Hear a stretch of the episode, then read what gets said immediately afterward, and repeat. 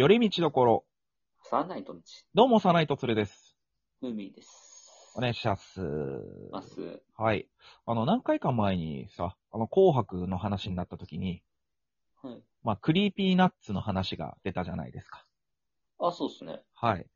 でね、ちょっと最近その、DJ 松永さんが、とある番組の発言で、まあ、ちょっと炎上してしまったと。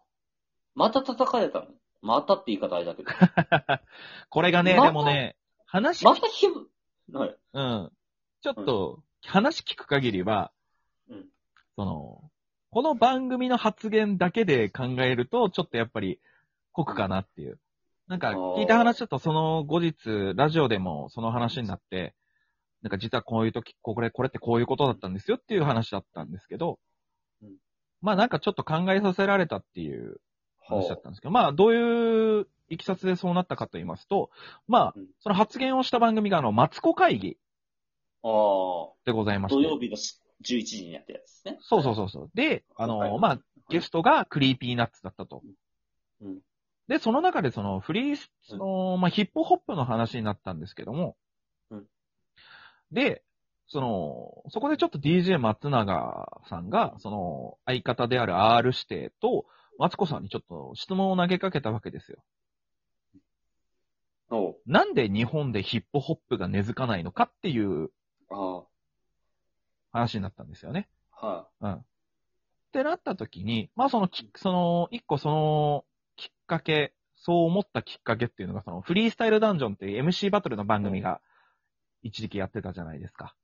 い。おう、ありましたね。うん。で、そんな時に、その、まあそういう番組で、まあ、暴力的なところとか、倫理的にアウトなところを許容する価値観が日本人と合わないと感じたと。うん。で、それを思ったきっかけがそのフリースタイルダンジョンで、まあ男性が女性に言った言葉で、ミソジニーっていううん、ミソジニーだって言って、その、は炎上したらん、したんですよね。うん。それを見たときに、ああ、ここ止まりだな、日本では。で、ヒップホップでどこまで広がるべきなんだろうなっていう、これ以上日本で広まらないんじゃないかなっていうふうに思ったっていう。ほまあ、ざっくり言うとこんな発言をしたんですよ。う。ほこれが、ちょっとまあ、視聴者の間でう。うん。炎上が始まってしまったわけで。えーうん暇なの日本人って。え？まあの、そんなにやることないんだ。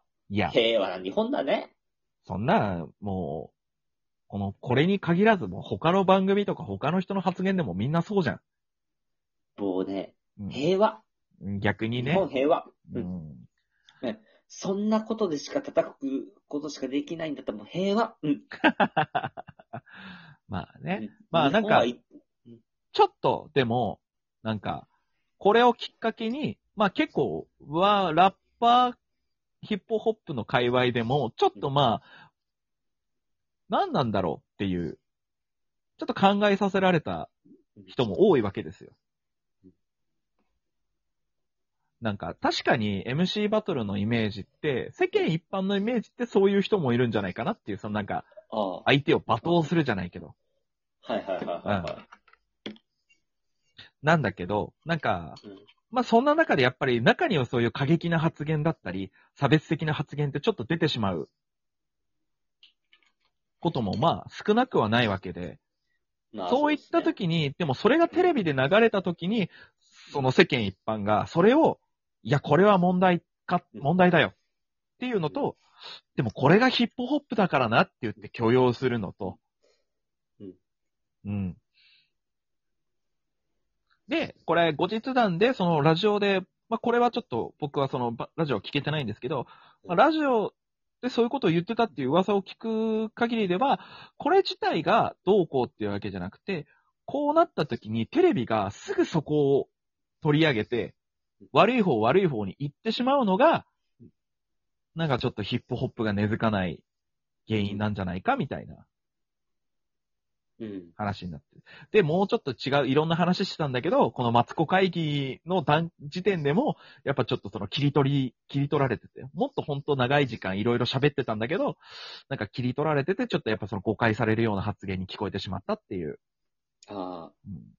だ結局なんかね、もちろんその、わかんない。中には松永さんの本当のヒップホップに関する日本の、なあ、まあなんかその、見方みたいな意見に対して、その、いや、それは違うんじゃないか、松永さんって思う人もいるかもしれないけど、結果、テレビの取り上げ方よなっていう話になって。あ。うん。うん。結構やっぱ切り取りが多いじゃないですか、今。うん。それがね、しかも最近だったらその、うんニュース番組もさ、その、番組の一部の切り取りをそのまま鵜呑みにしてニュースで発言することもあるじゃないですか。うん。なんかね、みんななんか嘘の方を信じ始めて、ああ。何が本当かわかんなくなってんじゃねえかなっていう。ああ。まあ確かにね。うーん。ある。だからそれこそ、ふうみんさんもラジオ好きで結構いろんなラジオ聞くと思うんですけど、はい。結構そのラジオの発言もさ、ネットニュースとかで一部切り取られて取り上げられたりすることだってあるじゃないですか。まあそうですね。うん。あれもどうかなと思うんですけどね。まあ。よくないよね。本当にね。うん。で、まあ、その、うん。このヒップホップに関してもそうなんですけど、はい。ちょっと僕らのいる世界、まあ僕はまあヒップホップの方にも一応いるっちゃいるんで、ヒップホップのこともちょっと考えてたんですけど、はい。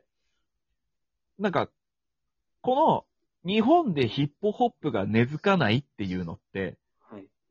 これでもしかしたらね、あの、同業者にね、いや、お前それは違うよって言われるかもしれないけど、北海道でお笑いがそこまで根付いてないものとちょっと近いんじゃないかなって思ったんですよ。うん。正直、やっぱ、こっちで売れてる芸人が出ないってそういうとこじゃないですか。はい。うん。なんか、北海道でそのお笑いっていう文化がまだそんなに浸透してないうん。その、北海道のお笑いというものを知らないというか、はい。うん。っていう感じがして、じゃあどうしたら根付くんだろうっていう話になってきちゃうわけですけど、はい。うん。じゃあなんか、ちょっといろいろ考えさせられるなっていう。感じがした。わけですよ。まあなんか僕ツイッターで言ってたのはそのヒップホップに関しての回答なんですけど、はい。うん、現、現にその番組内でマツコさんが、あの、うん。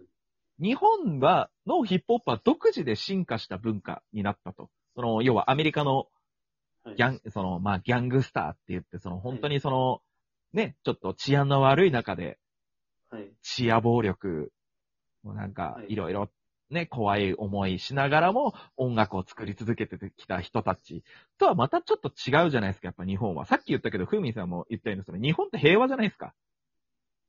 そこと比べたら。うんそんな平和な国で、その、マニー、セックス、ドラッグみたいな、うんまあ、まあ、まあ、中にはそういうのに影響されてそういうことをやっている人たちもいるかもしれないけども、ほとんど、その、なんだろう、全部の中の大多数の意見にはならないわけじゃないですか。はいはいはい。うん。ってなった時にやっぱ広がりづらいのはしょうがないよね。そんな中で、そのなんか、こっちで J-POP じゃないけども、その、まあ、クレバーだったり、スチャドラパーみたいな、その独自の進化を遂げたヒップホップっていうのは面白いよねっていう話をして、で、R 指定がこの時言ってたのは、俺でもできるんだっていう言い方をしたんですよ。は俺でもやっていいんだっていう。俺見て、その、R しても正直その、ゴリッゴリの不良とかじゃなかったわけですから。あ。はい。学生時代さん、なんだったらちょっと冴えないぐらいの。でも、はいその、梅田の歩道橋で、そのフリースタイルをやって、好きになっていくうちに、どんどんどんどんそっちに行ったっていう。ああ、なるほどね。で、実際あの、ふみさんも聞いたことあるかもしれないですけど、意外とクリーピーナッツの音、その、ヒップホップの歌詞とか見てたら、ちょっと冴えない男子みたいな雰囲気も多いじゃないですか。はいはいはい。うん。でもそんな冴えない人間でもやってもいいんだよって言ってるっていう、なんか僕これが日本のヒップホップの一つの形として回答、答えなんじゃないかなと思うんですよ。ほう。うん。結果ヒップホップって自分の人生観とか自分にとってのそのリアル、リアリティ、僕はこういう人間なんだよっていうのを、その、かなんか表現するための音楽なんじゃないかなって思ってる上で、はいはい。うん。